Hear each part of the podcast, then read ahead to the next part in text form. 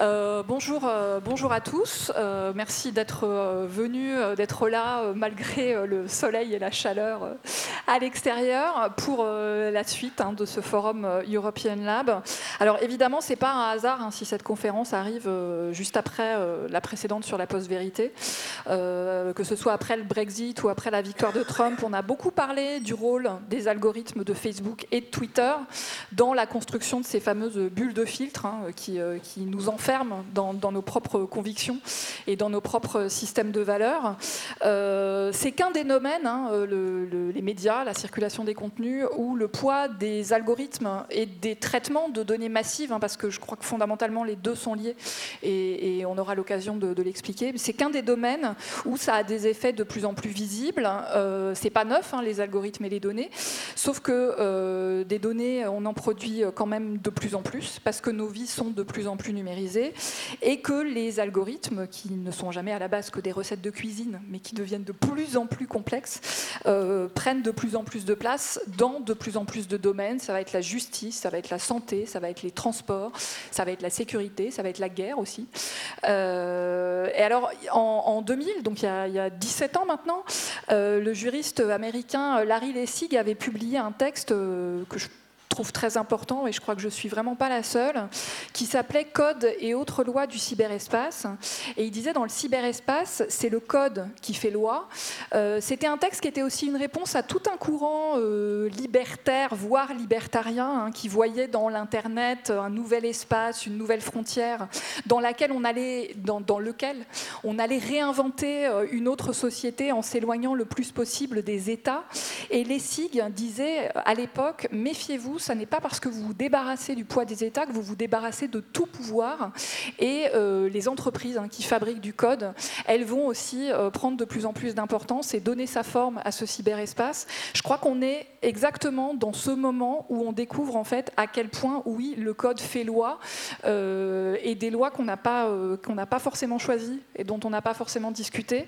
Il y a une chercheuse belge qui s'appelle Antoinette Rouvroy, que je trouve absolument passionnante, qui parle beaucoup de gouvernement gouvernance algorithmique, euh, c'est-à-dire ce moment où effectivement les, processus d'aide à la décision euh, deviennent la décision elle-même avec, tous les, dangers que ça comporte. Euh, alors comment analyser ce que ça nous fait, les algorithmes et, et, les données massives, hein, le big data? Comment reprendre la main?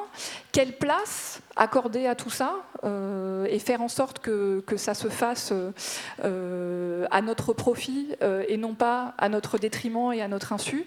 Euh, on en discute avec euh, Manuel Beltran, euh, qui est donc militant, hein, qui a participé au mouvement des, Indignados et à l'occupation du parc Gezi à Istanbul, qui est également artiste, créateur de l'Institut de l'obsolescence humaine et qui travaille, on va y revenir, hein, sur la notion de revenu de base, de revenu universel, basé sur la production de données.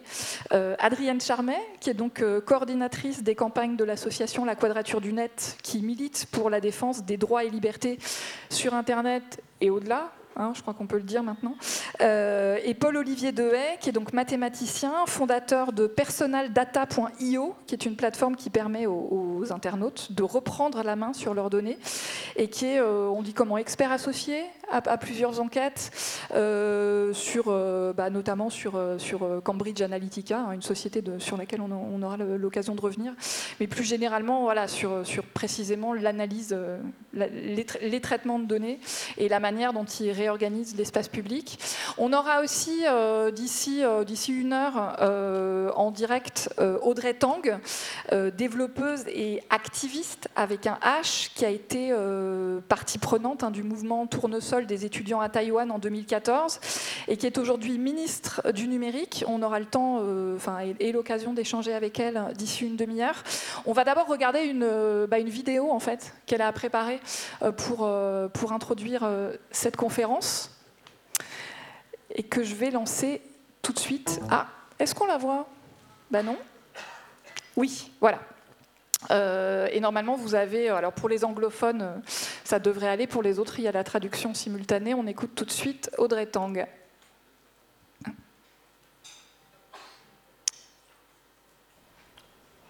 Hello everyone, this is Audrey Tang from Taiwan. I'm very happy to be here virtually to share with you some stories about Taiwan's digital democracy in the past few years. A year ago, we elected Dr. Tsai Ing-wen as our president. I'm very happy because I voted for her. I voted for her because I live with seven cats and two dogs, and she's a fellow animal lover with similar values such as marriage equality, cultural diversity, Aboriginal rights, and of course, animal welfare. And this is our first family. She's been tackling a lot of reforms needed, uh, such as the pension reform and the judicial reform in Taiwan through collaboration with civil society. And this is unique because Taiwan's cabinet is an independent cabinet. Not only is the previous and the current premier all independent, there's more independent cabinet members than members of any party in the cabinet. And we are the first place in the Global Open Data Index for two years running now. All the systems built under 1 million euros need to be released as open data. So the transition of power um, from the previous cabinet to the current one is pretty transparent. Each ministry has uploaded a checkpoint document for everybody to download along with the data that backs the policy. This underscores Dr. Tsai Ing-wen's inauguration speech. She said, before democracy was a showdown between two opposing values, but now democracy needs to be a conversation between many diverse values. We first got a taste of this new kind of democracy back in 2014 when the students occupied the parliament for 22 days during the Sunflower Movement. The idea was that they can deliberate using information technologies in a way that the MPs refused to deliberate about a trade service agreement. Hundreds of GovZero activists built a system that supports this kind of deliberation, broadcasting the demonstration to half a million people on the street and millions of people online. So why are there so many civil hackers in Taiwan volunteering to work on democracy? I think it's because our generation, I'm 36 now, is the first one to taste free speech. Free speech was banned for 40 years under the martial law. So the year 1988 brought freedom of the press and personal computers. The year 1996 brought the first presidential election and the World Wide Web. Internet and democracy evolved together, spread together, and integrated with each other. So when we write free software, we always think freedom. That is to say, the freedom to use, to reuse, to distribute, and to fork. And this is the idea that underscores the post-Occupy politics. There's many mayors that was elected, much to their surprise, following the Occupy. They were Occupy supporters or occupiers themselves. And there was a new premier who reached out to Civic Hacker to reinvent policy making back in end of 2014. For example, one of the tasks was a virtual epidemic that paralyzed many governments across the globe. It's so-called Uber. Uber is not just one company, it's a spreading meme, a virus of the mind known as sharing economy. But the idea is that algorithms can dispatch better than regulations for traffics and transport. And governments initially couldn't do much about it the Paris city, for example, shut down its office at the time, but the app just keeps running. So in 2014, Taipei City's taxi drivers surrounded the Ministry of Transport, also in protest. But memes are like biological virus. It lives in a different category. How do we negotiate with such an idea of the mind? So at the time, Jaclyn Tsai, the minister in charge of cyberspace affairs, wanted a discussion that involves all stakeholders because we believe that deliberation, thinking deeply about something together, is an effective vaccine against such a virus of the mind.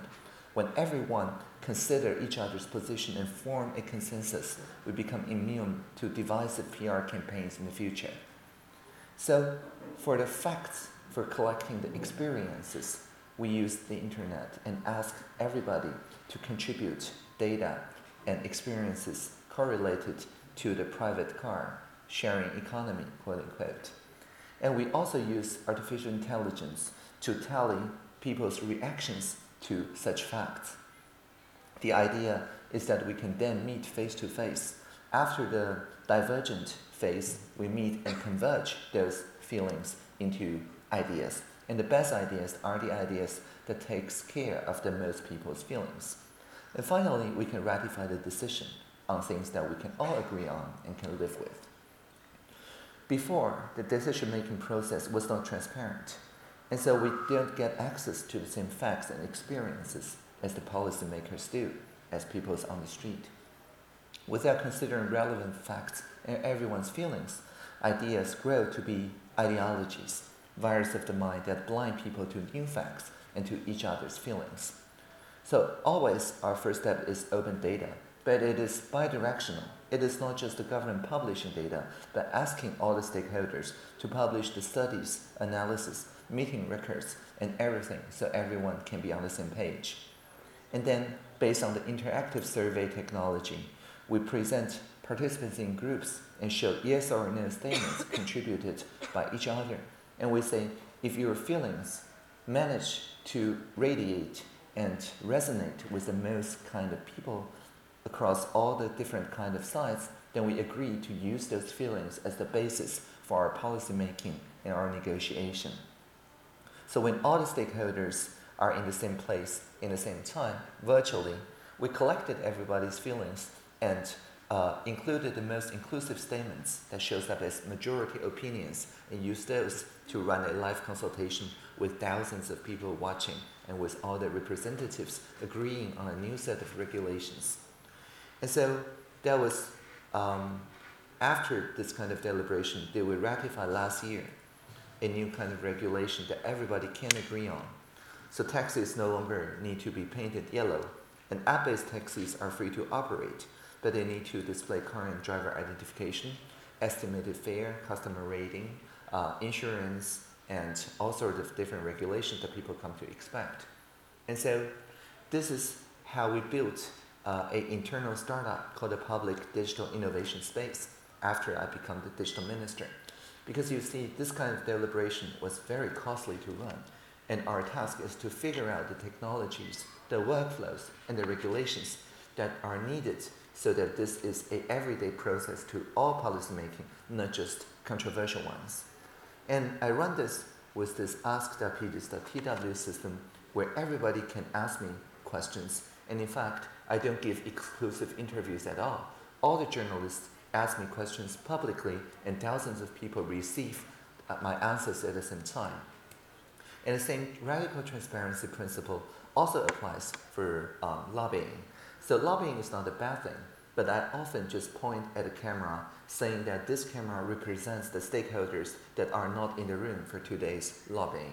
So when, for example, Uber's David Plouffe visited Taiwan, I ensure that everything is on the record and a full transcript is published immediately after the meeting so people can all see what was going on. So this kind of um, interactive roadmap for everybody, for all the stakeholders um, to go through is only possible with information technologies, but information technologies must not di dictate the kind of people who can participate. We use the idea of assistive civic technology. That is to say, bringing technologies to people instead of asking everybody to come on some websites. So we use free software exclusively in our PDIS uh, internal workplace. As you can see, this is a Trello-like Kanban board, but it is free software. And with the same spirit, we also built a platform called join.gov.tw that let people petition for the issues they think are important. And with 5,000 counter signatures, we agree to um, consider it properly. And all the regulations are announced 60 days in advance on this um, platform for people to chime in. And all the uh, important projects undertaken by the administration is also published with its um, estimated um, time frame and all the contract that it has signed as a result of this plan and so on for everybody to supervise and comment on. And we have participation officers in every single ministry who takes care of people's uh, petitions and so on and engage with people face to face, again recorded and transcribed using VR technologies um, to discuss uh, possible solutions to the issues raised by the civil society in a transparent manner. The idea the thinking of democracy as a game with a purpose, with voting that everybody can do as its entry value, such as clicking like on social media. And open data takes it a level further when all the budgets, laws, statistics have their place on the web, we can share the links together to get a bigger picture. And forums such as join.gov.tw is very useful. When questions are answered, sometimes by ministers, in a timely fashion, it bridges the gap between public servants and the civil society. And then we can have meaningful consultations. And then we can have deliberations. Each step maybe involve less people than before, but every place in the ladder have somebody else down the ladder to explain to and somebody up the ladder to listen to and so everybody can learn together when new technology arrives such as autonomous cars and sharing economy so that we can all agree on what actually it is and what we demand of the technology instead of what the technology demand of us and many seemingly um, inescapable singularities or controversial um, topics can actually be resolved by introducing a new T dimension where people meet at the origin, listen to each other, meet and listen again and again. Through deliberation, we can build together not singularity, but a plurality among the multitude of people and animals and plants and rivers, and even more importantly, among our own past and future imagination of ourselves. And so I'd like to conclude my talk with another quote from President Tsai Ing-wen. She said, we need to build a united democracy that is not hijacked by ideology, to build a efficient democracy that responds to the society and to the economy, and to build a pragmatic democracy that let people take care of each other. And this is our experiment in reinventing democracy. We do so just by listening. And so let's all keep listening to each other, and thank you for listening. Hello everyone, this is Audrey Tang from Taiwan. I'm very happy to be here virtually to share with you Donc euh, évidemment, là, on est à un niveau de, de transparence des pouvoirs publics qui, euh, qui fait un peu rêver, hein, je dis ici. Bon. Euh, je trouve que ça pose plein de questions assez euh, passionnantes, à la fois effectivement sur l'usage, euh, l'outillage numérique en fait dans le débat public lui-même, sur la question de la transparence, sur la question de la construction du consensus. Est-ce que tout peut aussi être géré par consensus? Mais en tout cas, on a là un exemple où l'architecture technique vient clairement en, en soutien de l'élaboration de la décision démocratique. Or, dans le débat public aujourd'hui, on, a plutôt le sentiment en fait que les données et les algorithmes sont une menace, hein, plus qu'une chance pour la démocratie.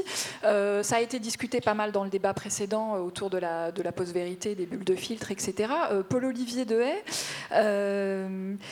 qu'est-ce qui, qu'est-ce qui a changé en fait dans... Parce que finalement, on pourrait dire les bulles de filtre, on a toujours vécu ça il y a des années, finalement on était entre nous, etc.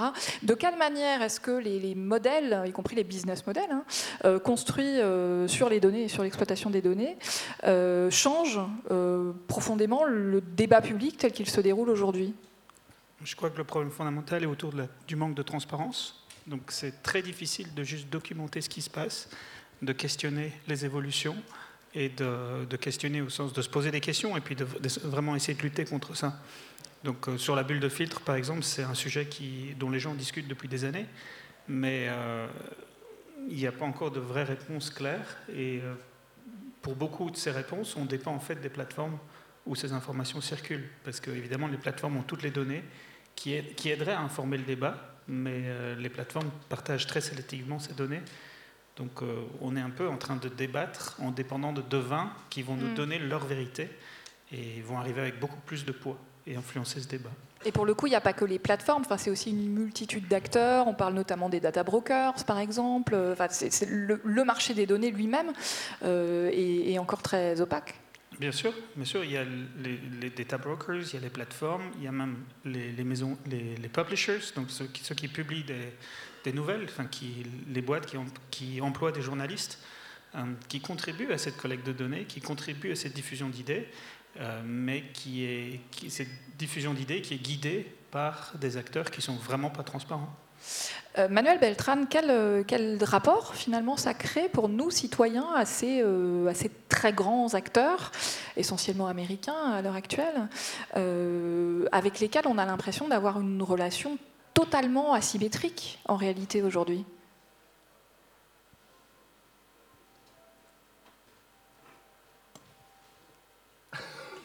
Sorry, I did not understand the question.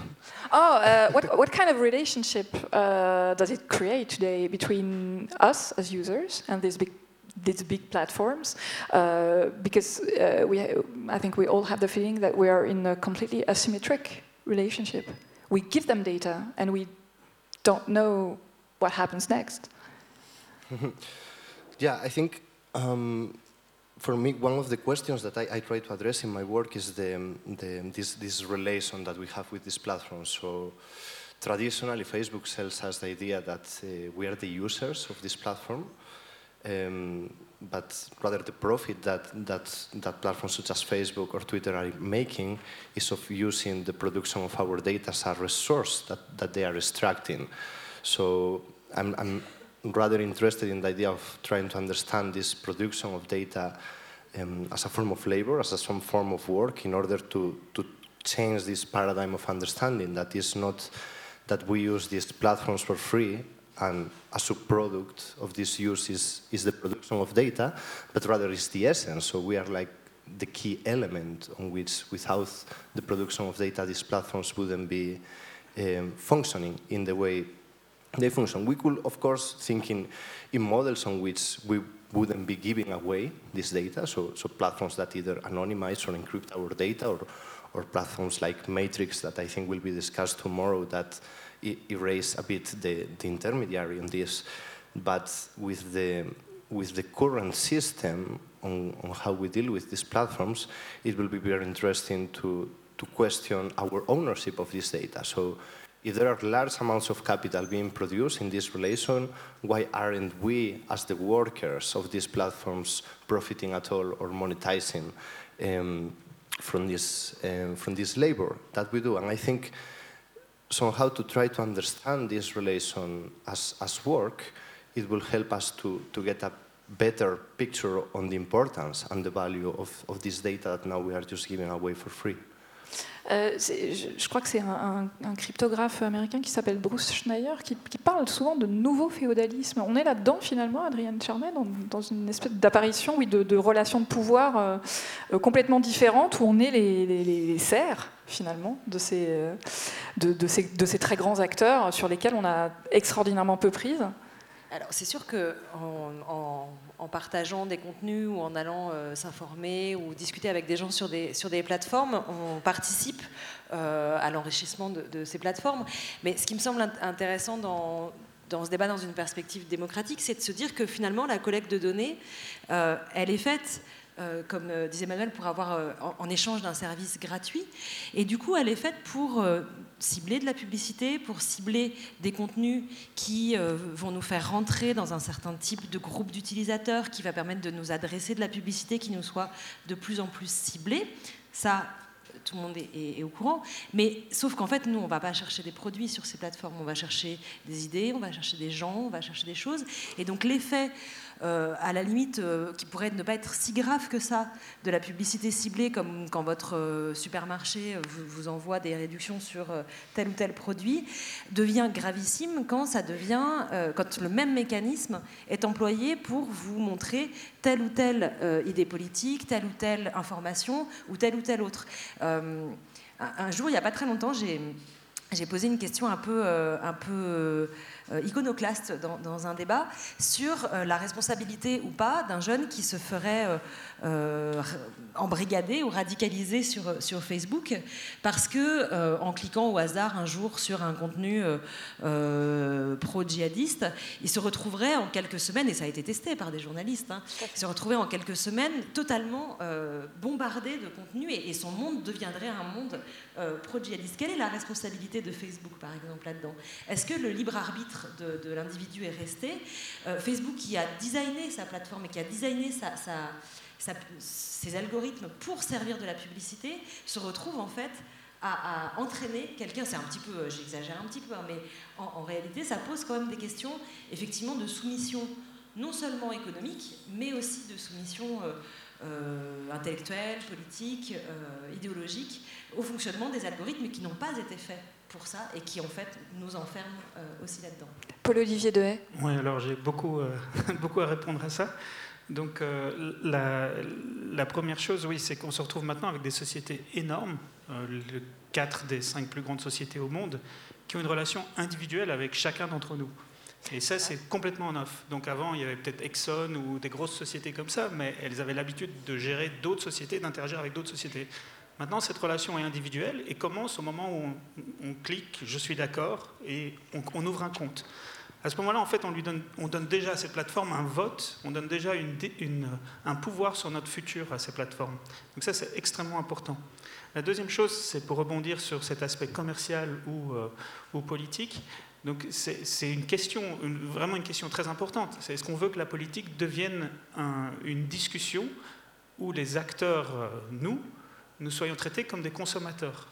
ce, qui est en fait l'évolution qu'on voit maintenant. Donc la politique, pour moi, est une, élection et un moment où on doit chercher à trouver des solutions communes.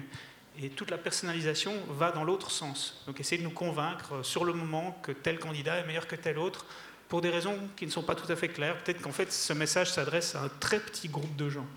Donc ça, c'est extrêmement problématique. Et pour encore rebondir sur les djihadistes, donc, euh, puisqu'on peut commencer à parler de Cambridge Analytica, donc cette boîte qui a, aidé euh, Trump, qui a aidé euh, le Brexit aussi, et puis qui, qui, a toute une historique de participation à pas mal de campagnes vraiment douteuses.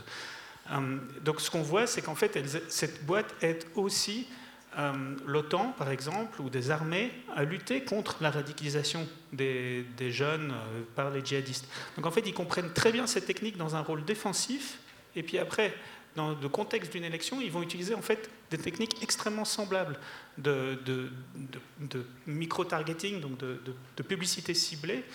Et ça, ça pose selon moi d'énormes questions, parce que c'est des techniques presque militaires qui, sont, qui après sont utilisées dans un contexte électoral. Mais de manière générale, euh, le big data et les algorithmes, il y en a effectivement partout. Hein. C'est euh, la défense, c'est euh, la sécurité, c'est la santé, c'est y compris la, justice. Hein. Il y a eu de gros débats sur les, algorithmes de prédiction de, récidive, hein, dont des, journalistes ont montré que les données d'entrée étant biaisées, de toute façon, le, résultat est, biaisé.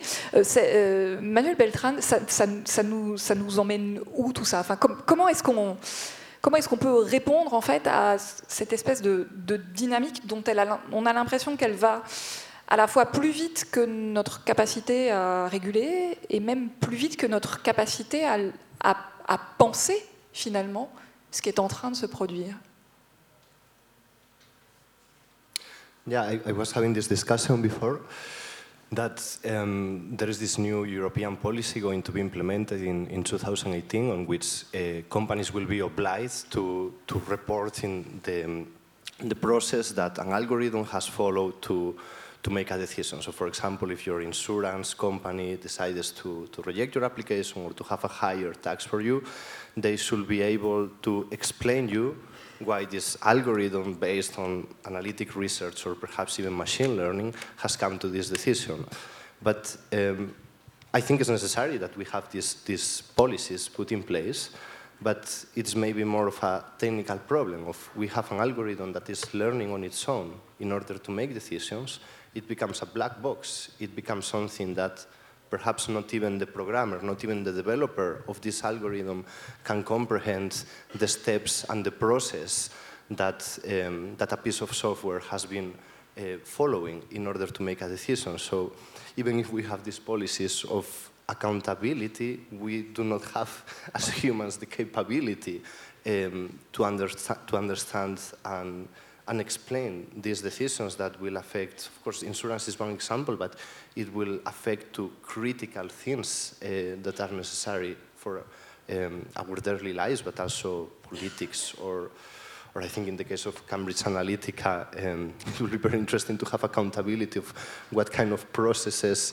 this company has been um, following in order to skyrocket uh, Trump or Brexit campaigns uh, into power. So it becomes, I guess, a matter of how to comprehend and, and dig into these algorithms in order to understand them.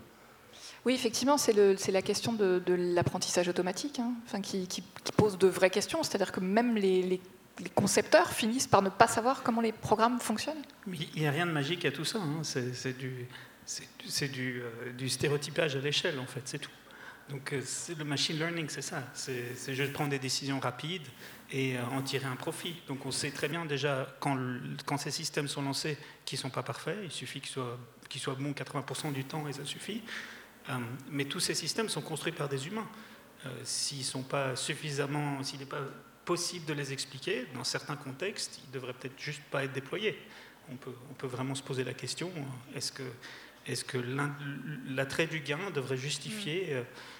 Euh, devrait justifier ces étapes enfin, Pour moi, c'est un retour en arrière, c'est un retour à l'obscurantisme que d'être d'accord avec, euh, euh, avec l'idée d'accorder autant de pouvoir à des systèmes qu'on ne comprend juste pas.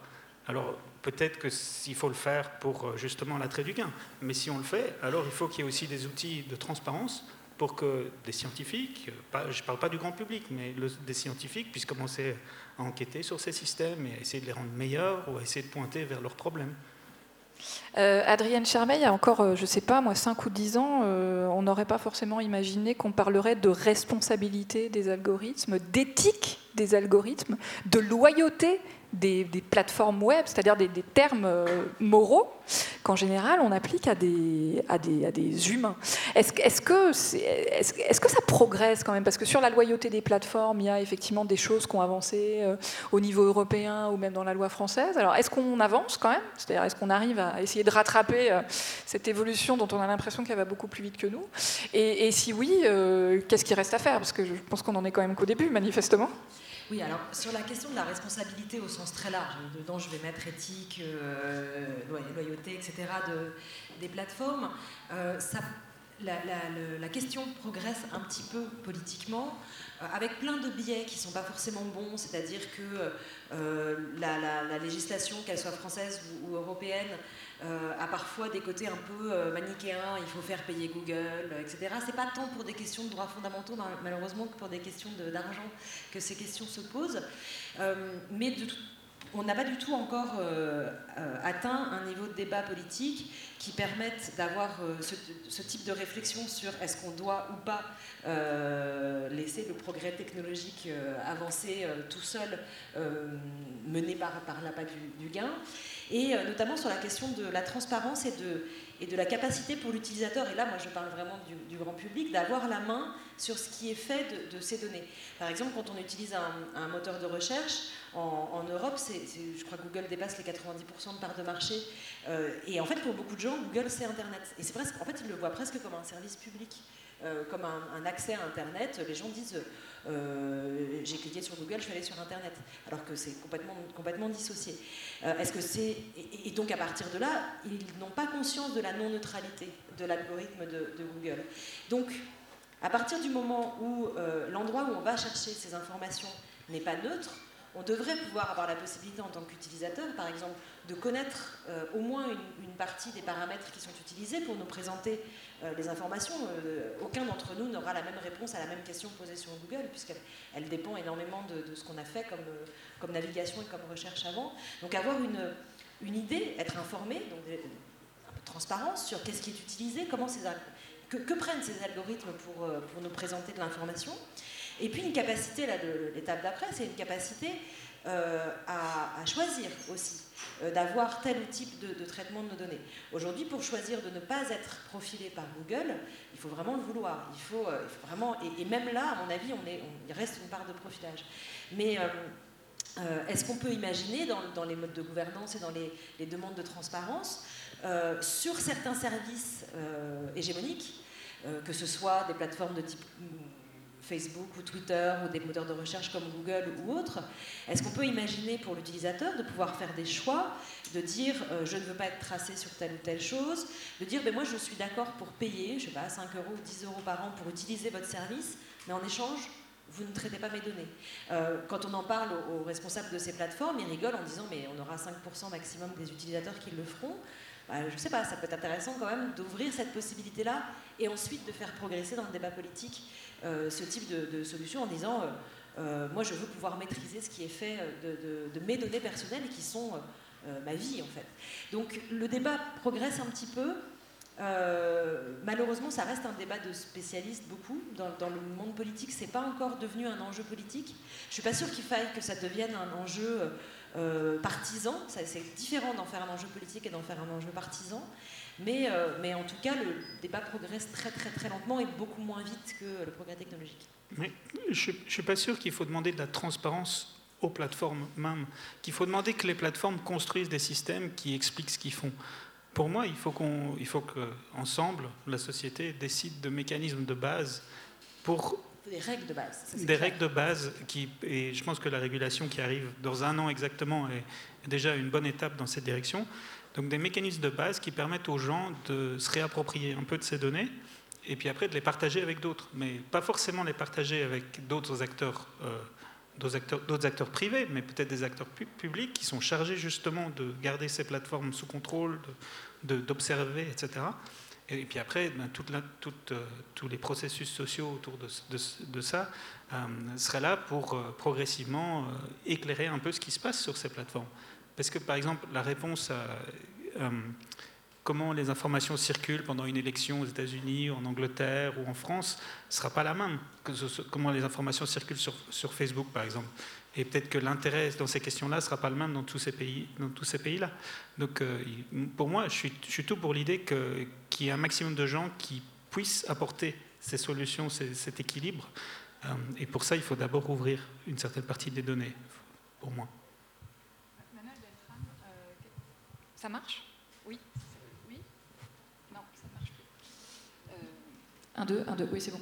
Euh, Manuel Beltran, quand vous, parlez de, créer un, revenu euh, de base euh, appuyé sur la production de données, ça voudrait dire effectivement d'une certaine manière reconnaître notre propre production comme un travail. Qu'est-ce que ça changerait finalement dans ce débat?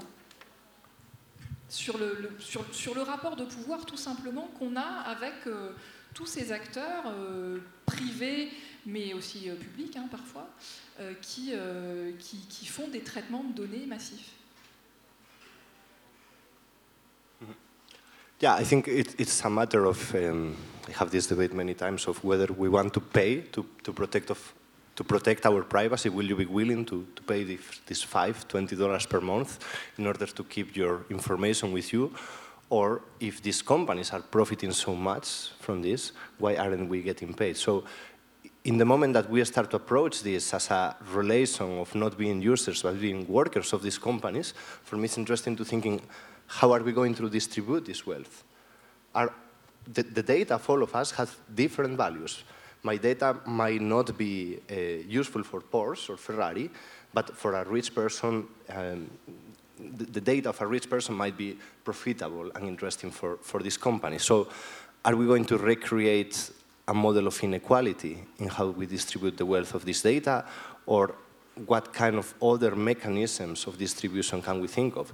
So that's why I find interesting, though also uh, I find many problems with it to think in the idea of the, of the data basic income. Will you be willing to exchange all of your personal information that if you are using platforms like Facebook, you are already giving away for free, but would you rather exchange it for this this basic income. I think it's something that, that tackles a lot in, in Audrey was pointing also to, um, to Uber and just in general I see it as, as the struggle for automation. So if you think also in insurance companies making decisions by algorithms is basically automating the labor of, of something that was before uh, performed by a human. And, and it, there is a lot of mobilization, there are a lot of protests in the streets in different countries against Uber. But both Uber drivers and traditional taxi drivers are soon going to be replaced by self-driving cars. That we can also debate that maybe it's better that we don't have humans driving cars in the streets. But you have to deal with the consequences of, of automating this field of labor and having lots of taxi drivers um, in the streets. But when it comes to, to mobilization, public awareness, and how to actually uh, synthesize a message of what we want, it's really easy to now go to the streets and protest Uber. But how are we going to protest or, or to raise our demands against or for the self-driving car? I, I, think that that's a kind of unresolved question of how to deal with, uh, with automation. I think it is a kind of elephant in the room We're talking about algorithms and big data. We're speaking about replacing human labor by processes. Euh, dans, les, dans les, on va dire les revendications, en tout cas les, pistes souvent exprimées par les gens qui, réfléchissent sur ces questions, euh, revient souvent l'idée de, la, transparence du code lui-même, effectivement de, comme, comme une des solutions pour sortir de la boîte noire. Euh, est-ce que c'est est -ce suffisant finalement? Parce qu'on finit par se dire, est-ce que c'est parce que le code est transparent qu'en tant que société, on va réussir à comprendre ce que ça, ce que ça nous fait alors, je pense que c'est nécessaire mais pas suffisant. C'est-à-dire que euh, avoir connaissance du code, euh, alors que le code soit ouvert, c'est extrêmement important. Même si tout le monde n'est pas capable de l'analyser, euh, c'est pas grave. À partir du moment où il y a des gens qui sont capables de l'analyser et de publier leurs analyses, c'est important. Mais ça suffit pas, parce que si on, si on je, vais euh, presque contredire ce que j'ai dit avant, c'est-à-dire que je demande de la transparence, du contrôle de l'utilisateur, mais si on ne remet pas en question euh, le modèle de fond, ce, dont j'ai parlé au tout début, c'est-à-dire euh, le fait qu'on a un modèle économique majoritairement basé sur l'exploitation de données personnelles à des fins de ciblage publicitaire, en fait, on va passer notre temps à, courir après le, progrès technologique. De la même façon, si on, part du principe pour le, traitement de données massif à des fins de, justice ou de prédictive ou de, gestion de prison, de, questions de santé, etc. Il faut vraiment se poser la question au démarrage, en fait, au moment où on va euh, collecter des données. Pourquoi est-ce qu'on les collecte? Qu'est-ce que ça a comme impact sur notre vie? Euh, En partant du principe qu'à partir du moment où on a autorisé un type de collecte de données, on peut être à peu près sûr que ça va déraper, que ça va dériver, que quelqu'un va les utiliser pour autre chose que ce qui était prévu, que quelqu'un va les voler éventuellement, euh, ou en tout cas que l'utilisation qu'on avait prévue au démarrage va pas être uniquement celle qui va être euh, utilisée au fur et à mesure du temps. Euh, par exemple, on a, des données de, santé qui sont collectées à des fins épidémiologiques, etc. très intéressant.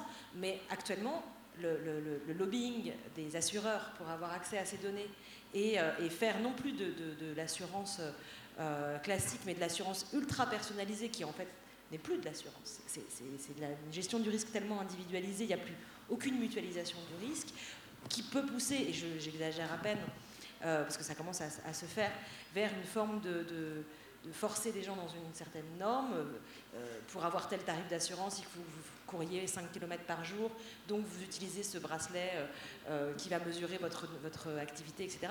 Si on n'autorise pas la collecte des données au démarrage, on, a moins de risques d'arriver à ce genre de dérive que si euh, on a autorisé largement la collecte de données et qu'on essaye péniblement de réguler derrière. Donc je, pense qu'il faut faire la transparence du code, c'est bien, la responsabilisation des plateformes, c'est bien, euh, savoir ce qu'on donne à manger à ces algorithmes, c'est le fond du fond du problème. Et pour revenir un tout petit peu sur le, travail politique qui est fait en ce moment, euh, malheureusement, le travail politique se fait beaucoup sur la régulation et pas trop sur la collecte, en fait. Euh, on essaye de, donner quelques règles en, en, se basant sur les usages existants. Il n'y a pas vraiment d'anticipation des usages futurs et il n'y a pas vraiment euh, assez peu de, restrictions à la collecte elle-même de, données.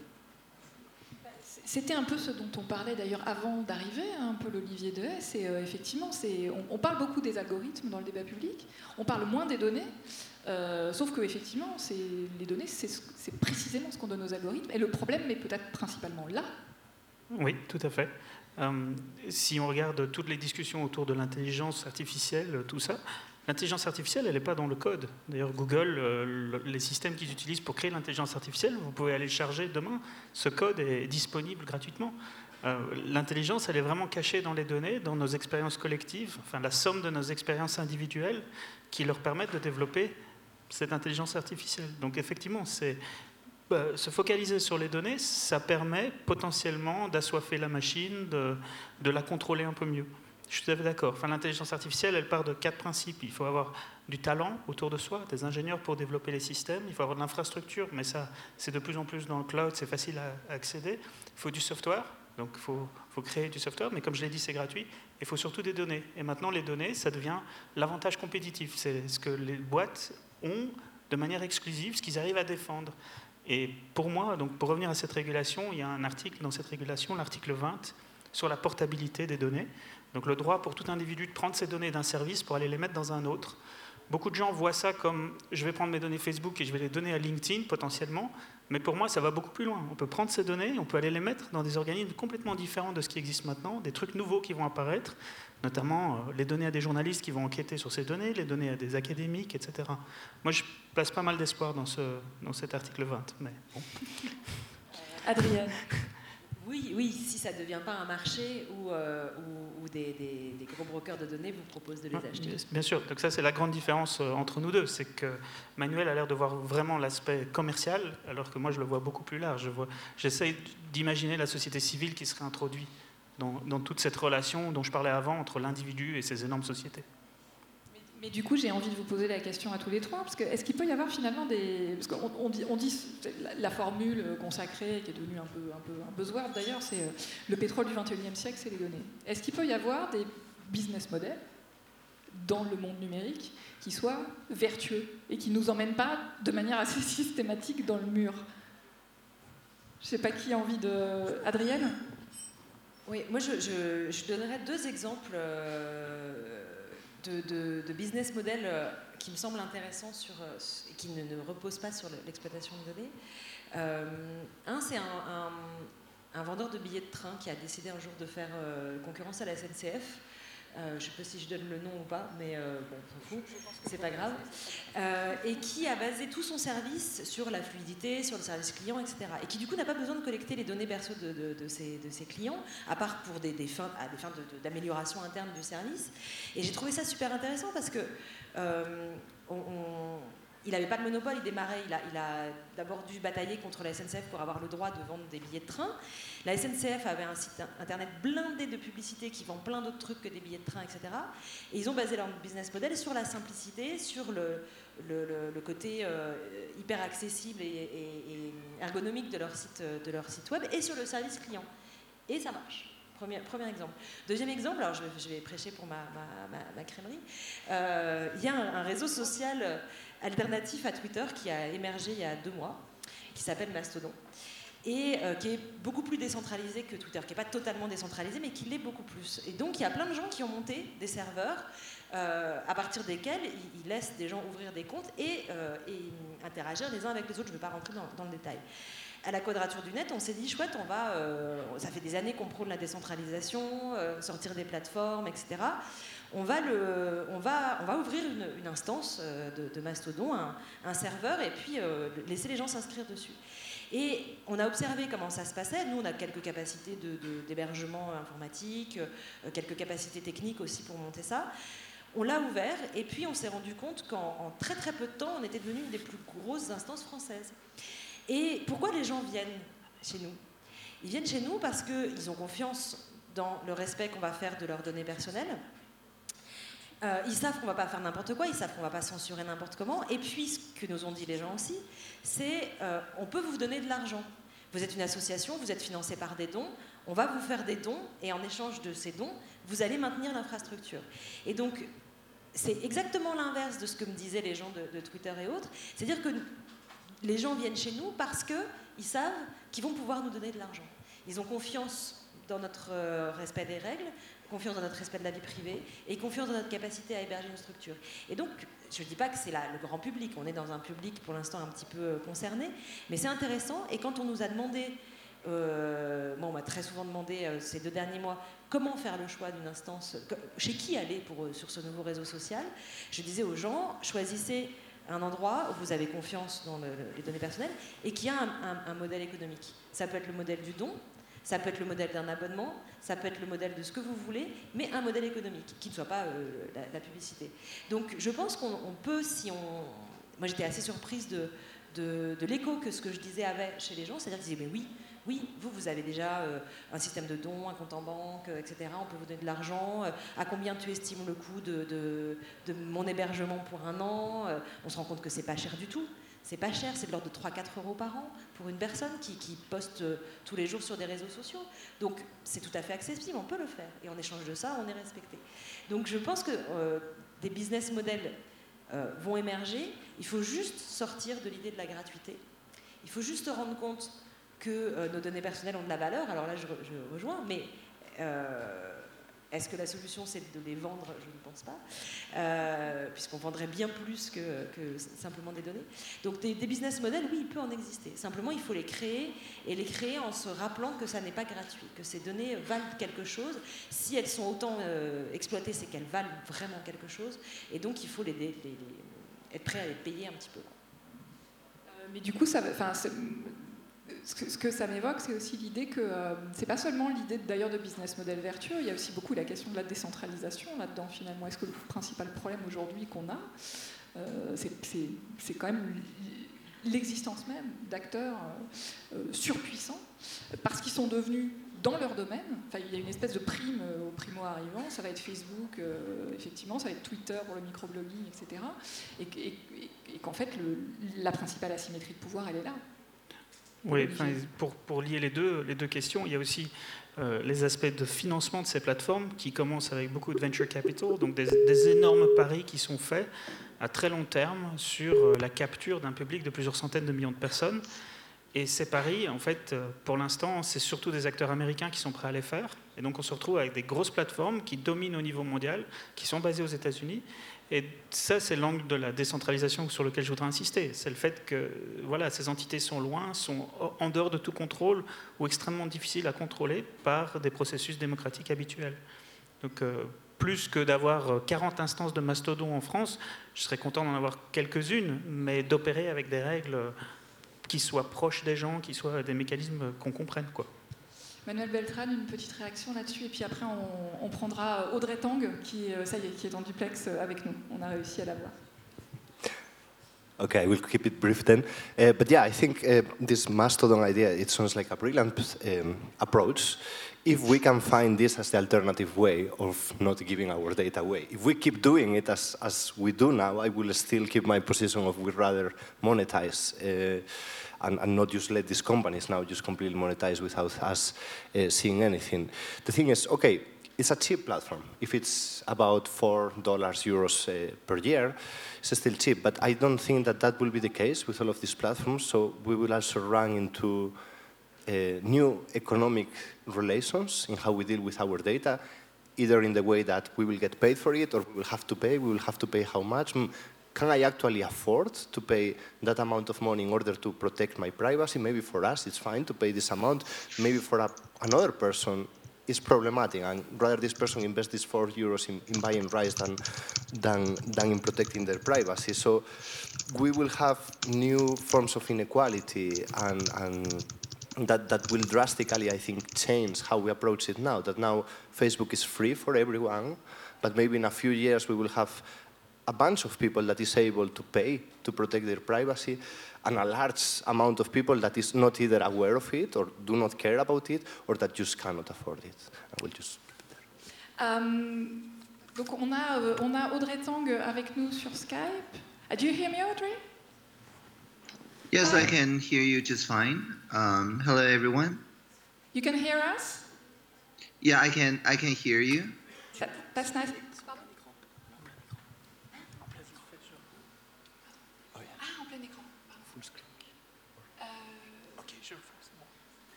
Yes, here we go. Uh, that's Hello. nice to have you with us. I know it's late in Taiwan, so thank you. Thank you for being with us. We, we had this discussion about um, how we can deal with, uh, with algorithms and with data, how we can make algorithms accountable, how we can deal with um, you know, ethical questions, uh, how, how we can have loyal platforms. Um, I, would like you to, to um, uh, talk a bit about the. Uh, we, we, saw your video at the beginning. Uh, what's interesting is that you uh, uh, you dealt with um, uh, the the threats that the use of data and algorithms create by using a, a technical infrastructure in order to um, enhance the, the, the, public debate. Uh, but um, we have also this question in France, for instance, about civic tech. How can we have uh, the uh, a lot of people participate in these processes. How is it possible to en- really enhance democracy using free software, using open data, and, and using uh, those kind of processes? Right. Uh, can you hear me? Yeah. Yes. Okay, great. Um, so, um, of course, the, the voice is not really clear, but uh, I heard the question is that when we are dealing with algorithms, uh, we use a lot of uh, civic tech infrastructure to try to make sure that everybody understand what is being asked uh, by the new technology, and we shift the autonomy so that we, as a society, reach the consensus on what we demand of the technology instead of the other way around. Uh, so the technologists uh, can develop the technologies in the way that is held accountable uh, by the common people's uh, will of the technology. But this builds on the fact that we must first translate algorithm into something that people can have a direct experience or direct feeling about to inform the people, and then people can give meaningful participation. And in order to, you know, uh, be transparent in a way that includes as many people as possible, we use a lot of um, design thinking, uh, a lot of uh, interactive models, virtual reality, even trying to put everybody's uh, first-hand experience in a way that allows us to focus uh, on what the technology is doing, be it sharing economy, so-called, or um, unmanned vehicles or, or whatever. But the question I heard was also how to uh, make people willing to participate, to, to donate their time. Of course, the textbook answer is there's two uh, complementary ways, right? You either make participation easier uh, to make it more fun, just like watching a movie, playing a game, and so on, or uh, you can also to make it more binding, meaning that uh, a minister such as me uh, promise to to share all their agenda setting power and be bound by whatever people is felt as interesting or as useful or as important. But aside from those two textbook answers, I think what is also important uh, is a pedagogy uh, aspect. Uh, in our um, K-12 basic curriculum, starting uh, a year and a half from now, we're going to put critical thinking, media literacy, uh, informatics into all the fields, not just uh, a IT class, but to all the classes to make sure that all the classes are taught in a way that takes care of the algorithm part of it. And I think that is the, the even more inclusive answer is that uh, whole generations are raised on the idea that algorithms are things that you can ask it to further your uh, well-being instead of the, the other way around. I think that's the real uh, empowering way, while the textbook answers are maybe just makeshift ways for our generation, which is uh, already um, indoctrinated in, in some way uh, in our relationship with technology. Um, I have an, another question which will, I think, ring a bell because we, we, we talked about it uh, last year. Um, the, the, the experiment about the, the law uh, about Uber, the idea was to confront different points of view in order to reach some form of consensus. Uh, mm-hmm. and to, to confront people who, who can have different interests and maybe sometimes conflicting interests. On other topics, democracy is also um, can be conflict and not only consensus. Um, for instance, we had uh, two years ago this law in France um, opening uh, well about gay marriage. People were for and people were against, and I think this is typically a topic on which you cannot reach consensus. So, what is, is there a limit to that kind of process of you know? Confronting people, having them exchange ideas and uh, adjust uh, the way they think?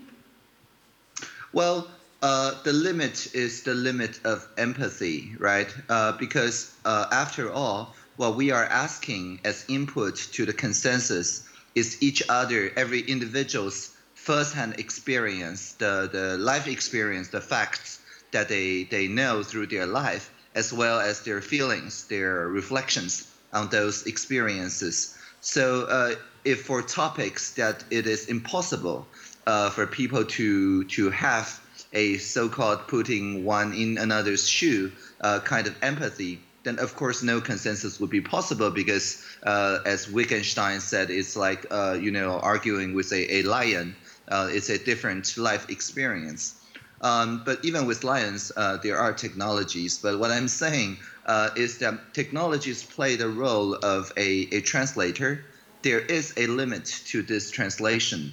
Um, for example, for very large scale constructions, before we have really good um, VR technology, interactive modeling, there is really no way to, to put the architect's vision into something that people can feel um, as a constructed um, building. So, so yeah, I think there's there's a lot of limitations, which is why it is vitally important for us not to uh, over advertise the consensus making mechanism. It, it, works best when people really do have first-hand experiences that and that can relate to each other. Um, I think maybe um, some people in the in the audience or even people around here would have questions for you. Are there questions for our Taiwanese um, digital minister? You can, I don't know, come here. Yes? No? But, I have an example, uh, question, sorry. I would like to hear one example of a concrete outcome, for instance, in the Uber case of this consensus building mechanism. Did you hear the question? Um, not not exactly. Uh, you said you would like to hear more examples an of consensus making. An actual example of what came out of the consensus in the case of Uber. What did you ask from the technology? What in the Uber case? What did I ask? Is that the question? Sorry, would you like to repeat uh, yes, the sure. question? So you, you mentioned several times the Uber case where you tried to build mm-hmm. a consensus around mm-hmm. um, questions that people wanted demanded from the technology, things that people mm-hmm. demanded from the technology rather than That's the right. other way around. So can you give an example of a demand? Yeah, yeah, of course. Uh, the the consensus of a supermajority that is to say, all of the majority group plus half of the minority group. That's the threshold. Um, was around seven. Um, the items were, if my memory serves me right, um, that it has to pay taxes, that it has to um, have insurance for both the driver and the passenger, that it has to show clearly the uh, license and, and the, the plate number, that uh, Uber need to work transparently with existing uh, rental car companies, um, and that it must not um, disallow uh, a, a driver to join multiple e-fleets or um, on-the-road fleets, um, and, and, so on. The, the, those are the big ones. So uh, we changed the e-taxi regulation to reflect those consensus, and Uber uh, got fined uh, for for very high amounts, millions of euros, uh, for violating it for a few days, and then it just retreated out of Taiwan, and uh, after a couple of weeks, returned uh, in a way that is compliant uh, with the new consensus. So, so that's the basic idea. Thank you. And how do you explain that the Taiwanese government was so open to that kind of co-construction? Because um, as you may know, we had uh, a, digi um, a, digital law in France that was voted uh, last year, and there was this kind of consultation, but the output was very different because there were ideas that the government kept and ideas that it just rejected. So a lot of people who participated in this consultation were they were deceived. I mean, and I can understand that, of course. So how do you explain that it, worked for you? It worked. Well, sure.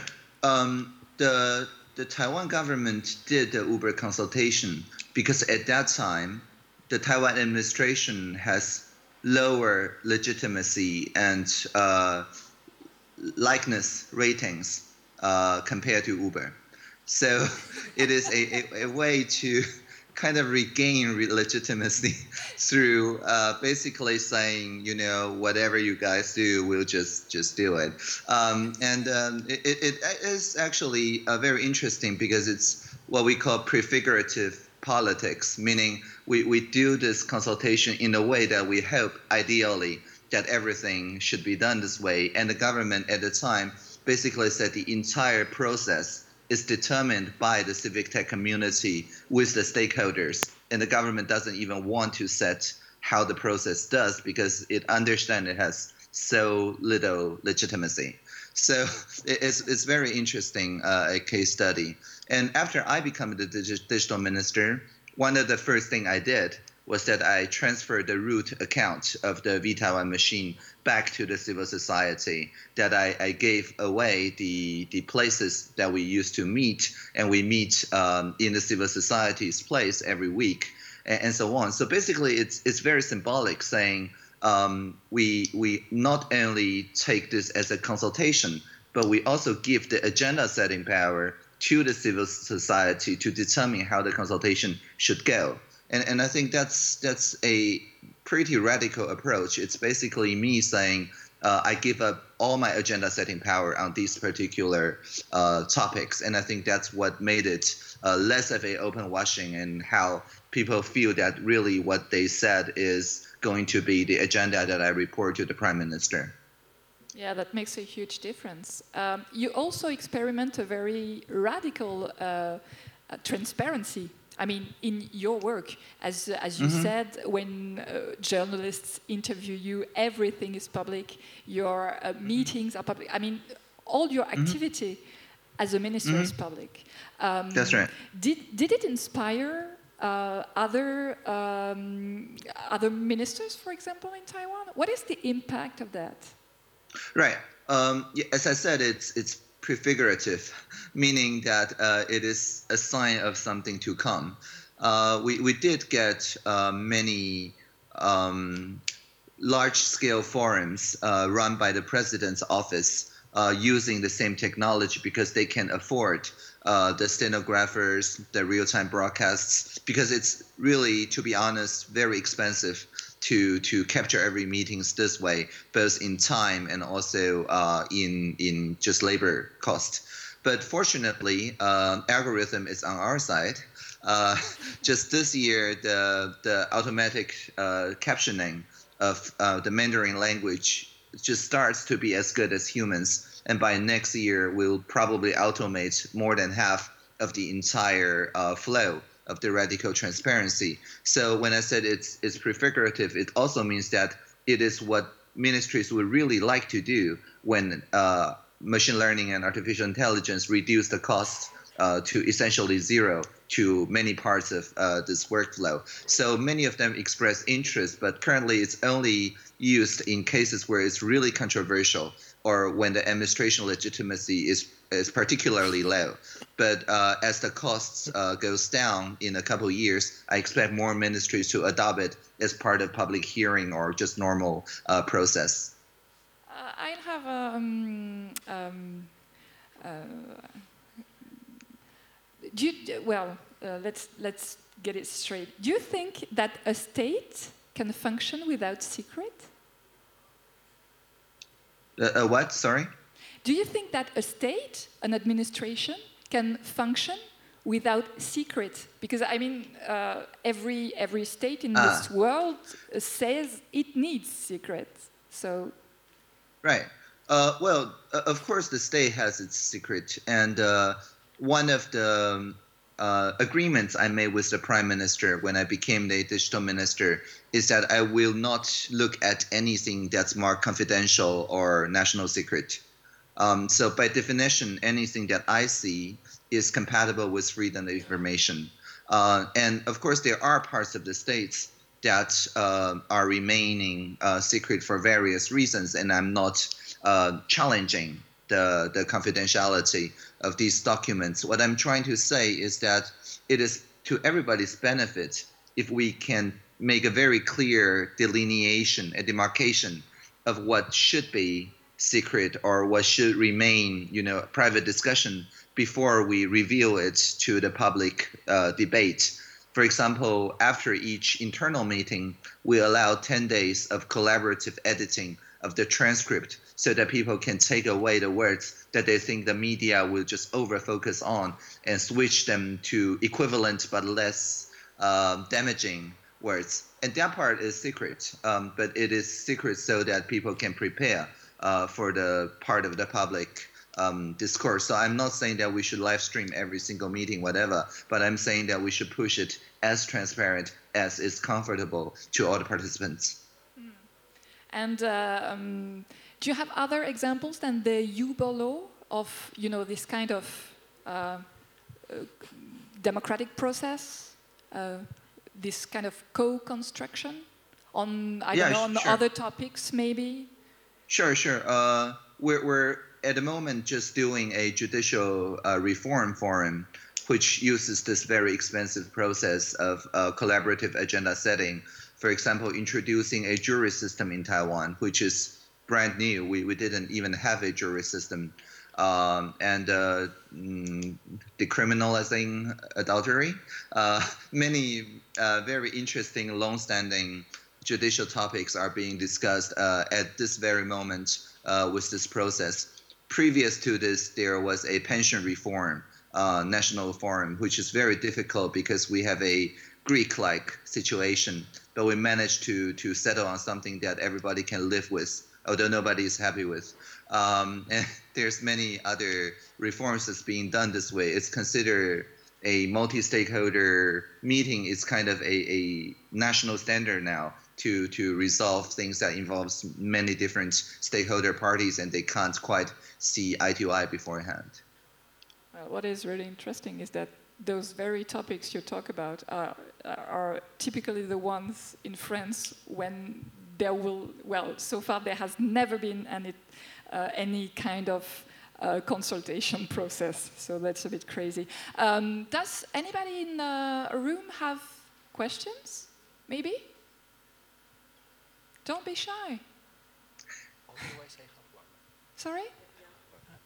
Oh, yes. Uh, yeah, you can come on the stage. Uh, on, on va traduire alors.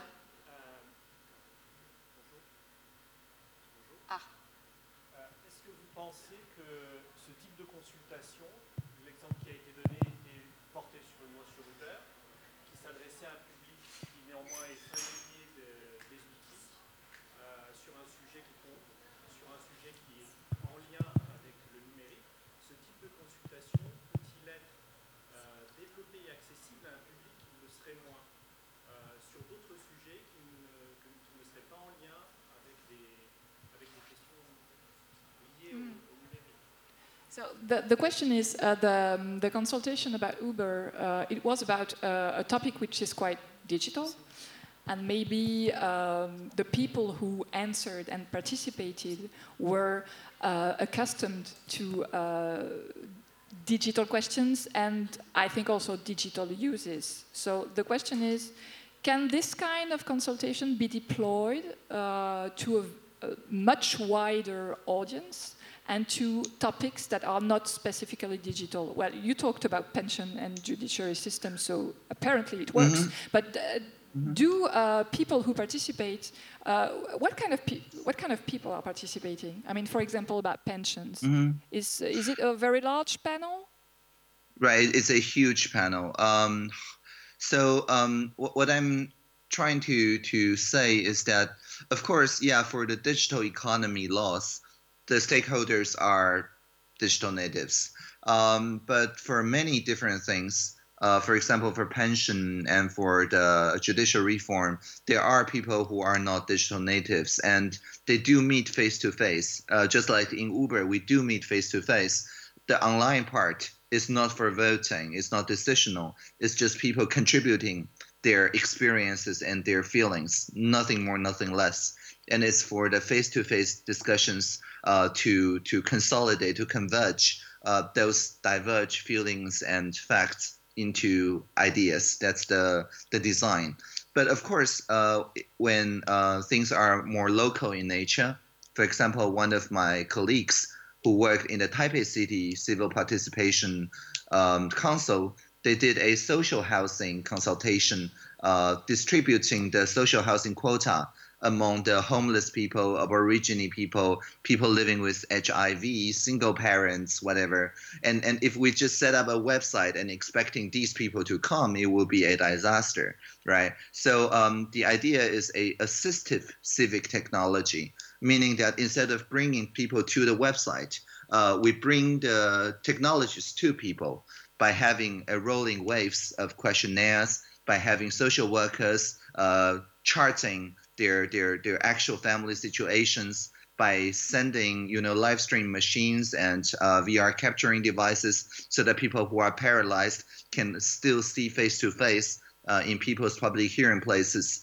that are near uh, their community and so on. So basically, we use technology to bridge the spaces together. But the net effect is that people participate in a way that is natural uh, to them and so those stakeholders can empathize with each other. And we even got the Aborigine people saying, "Oh, the autistic people are, are far more difficult in getting social house. We are willing to to give our quota for them, or arranging the deaf people and the uh, noise-making autistic people to live next to each other, and so on. Many very creative solutions are made using this uh, consultation. But I understand that the, uh, France or, or uh, the parts of Paris that I was into with the associations are actually pretty good at this kind of discussion. Our contribution is mostly to make the online record very complete and make sure that many different places can be combined uh, into one virtual space so the other people can participate after the fact but still pick up the consultation. Okay, thank you. Another question? Yes?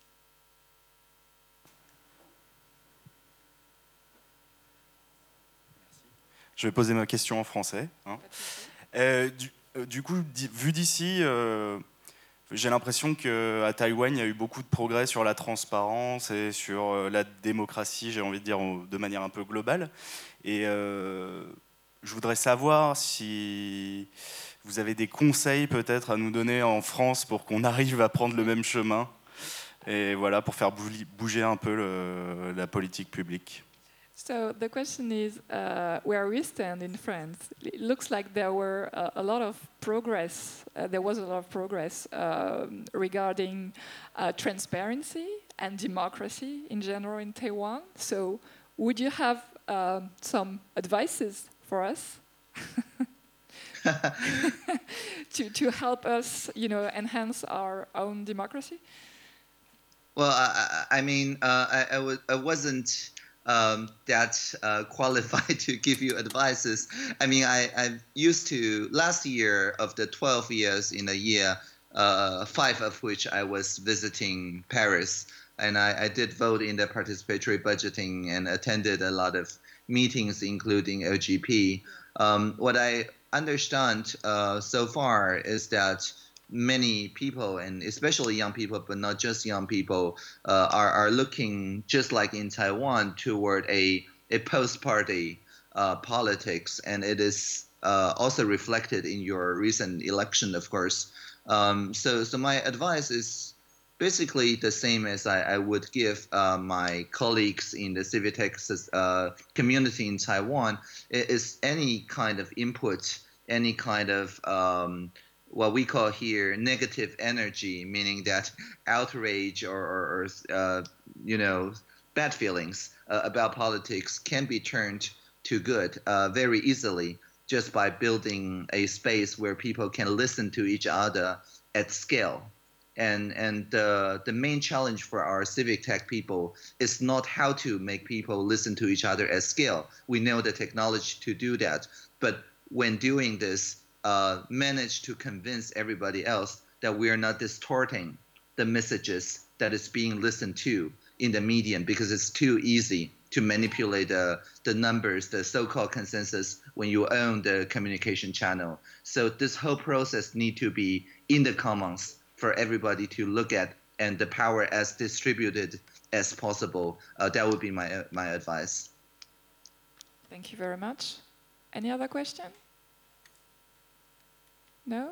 I don't know what. Yes? Oh, yes, Manuel, of course. Let's go. Uh, try this one. you were speaking before about uh, automation in the administration. I understood you were trying to um, to replace a certain amount of, of labor performed by humans. I'm wondering how do you want to address the issue of automation and also in the context of, of Uber that, that we were discussing before? Um, how are you planning to deal with, for example, self-driving cars? How are you planning to deal with automation of labor? Do companies that will automate and replace human workers by, for example, robot workers, will they pay a tax for this robot? Recently, Bill Gates appeared claiming that companies will pay for this robot tax. So every company that replaces a, a human worker with a robot will pay a tax for the robot. But I think the system does not take care of the human job that has been lost. So how are you planning to, or what are your ideas in regard of, of automation? Um, um, uh, uh, Mel, uh, would you like to help me repeating uh, the the last part of the question Well, because the- I think it, it picks up your voice easier than Ah, other people's. The, the, the, uh, the, the question was uh, how, do you, how do you plan to deal with this question of automation? Uh, uh, for example, the, the discussion about uh, um, a tax on robots. Uh, is it a, a Bill Gates idea? Oh, okay. Uh, so how, how, do you, how do you plan to handle this discussion when it comes to automation and, well, replacing uh, human workers by, Oh, uh, you know, automation. artificial intelligence Yeah. or robot workers or... Right, right. That, that was the word I missed. Automation. Um, well, automation is a, a it has two sides, right? Um, I was following the the board game of Go of Weiqi um, of AlphaGo versus Ke Jie very intensely um, in the in the past few days. Uh, if machines can um, take over the part of uh, the cognitive process like this, the same algorithms, if developed in an open way, can make teaching, can make uh, pedagogy uh, much easier. That is to say, for each person who want to learn um, a, a new communication skill, for example, or even a hands-on skill, uh, there will be the same technology that enables a tireless teacher, just like AlphaGo is now teaching uh, the world champions how to play the board game. Uh, a tireless teacher will be able to re-acclimate the person uh, to a new uh, working uh, relationship. But I think the root uh, here is we need to decouple to to separate the idea of work as my life's work is doing you know open government or civic participation uh, versus a job which is digital minister. Well, what whatever work that I do will remain, and AI will be my help. But whatever job that I do, that's to say the specific operations, will be taken over. So if I put my self worth in the jobs, then I will hold on to it. I will not do uh, re, re acclimate myself to new jobs that is required after the AI takes over the previous job to further the work that I would like to do in the world. But if I just hold on to the work that I would like to do, then uh, AI is certainly a help, and auto, just like all the automations are. And so the, the risk here is twofold. One is that the automation developers will be lured uh, to monopolize a, a certain uh, trait to create artificial scarcity, as we saw in perhaps uh, the, the Napster era. Eh, When, whenever there is artificial scarcity, there is a disconnect between the owner of technology and the uh, users of the technology. And, but if we don't introduce artificial scarcity and instead do a popular education so that people can learn and collaborate with machines and see it as normal, which is why I think curriculum is the most important part, then I, I don't see anything wrong with machine automating away the jobs, but uh, the humans keeping the work of communicating and relating our life's experience because machines are not embodied. They are not going to have the same life experience as uh, us individuals. So whatever part that relates us as individuals are still useful. Well, until we do whole brain simulation, but it's very, very far in the future maybe the question was also that uh, if a lot of companies use robots instead of humans, how do you how how do we redistribute? I think that that was also the question because. How, does, how do those workers survive? The ones that keep a work but don't have a job. Oh. Is, he is he advocating for basic income for those workers? Oh yes. For example, would uh, uh, basic income be a solution for you? Because uh, people who even if people work, if they don't have a job anymore, I mean, they No, they, well, they still need sure. to live. Yeah, well, for, for many kind of work, for example, taking care of, of elders, um, there are many very physically uh, challenging work at the moment that is not taken over by robots, but performed by robots, remote controlled by humans, which which is a very good um, aid. It's like a remote exoskeleton um, that enables new kinds of work. Um, but what I'm saying is that basic income is a good idea if and only if the society generally accepts this uh, job work um, separation. If there are a lot of people still putting a lot of self worth in jobs, that conversely means there's a lot of stigma in, in being jobless. And and when, when that is still the case, it's very difficult to do universal basic income. That topic was raised uh, to our prime minister by our youth council members in our previous uh, assembly, and it was uh, basically debated along this line. Okay, thank you very much, Audrey. I think we reached the end of our discussion. Thank you very much for being with us uh, remotely and so late for you. Thank you so much, and have a good local time. Yes? Sorry? Uh, thank you so much. I'm, I'm honored to attend, and have a good local time. Oh, thank you very much. Yeah. Okay. Cheers. Euh, merci à tous. Euh, on peut se retrouver et continuer à discuter, je crois, à la librairie, où par ailleurs, me dit-on, les livres des, des intervenants sont euh, à disposition pour ceux qui veulent euh, les acheter. Euh, mais voilà, on peut aussi prendre un temps, effectivement, de, de, de débriefing, peut-être un peu plus au frais d'ailleurs. merci à tous et, euh, et- et bonne continuation. And thank you, Audrey. Bye bye.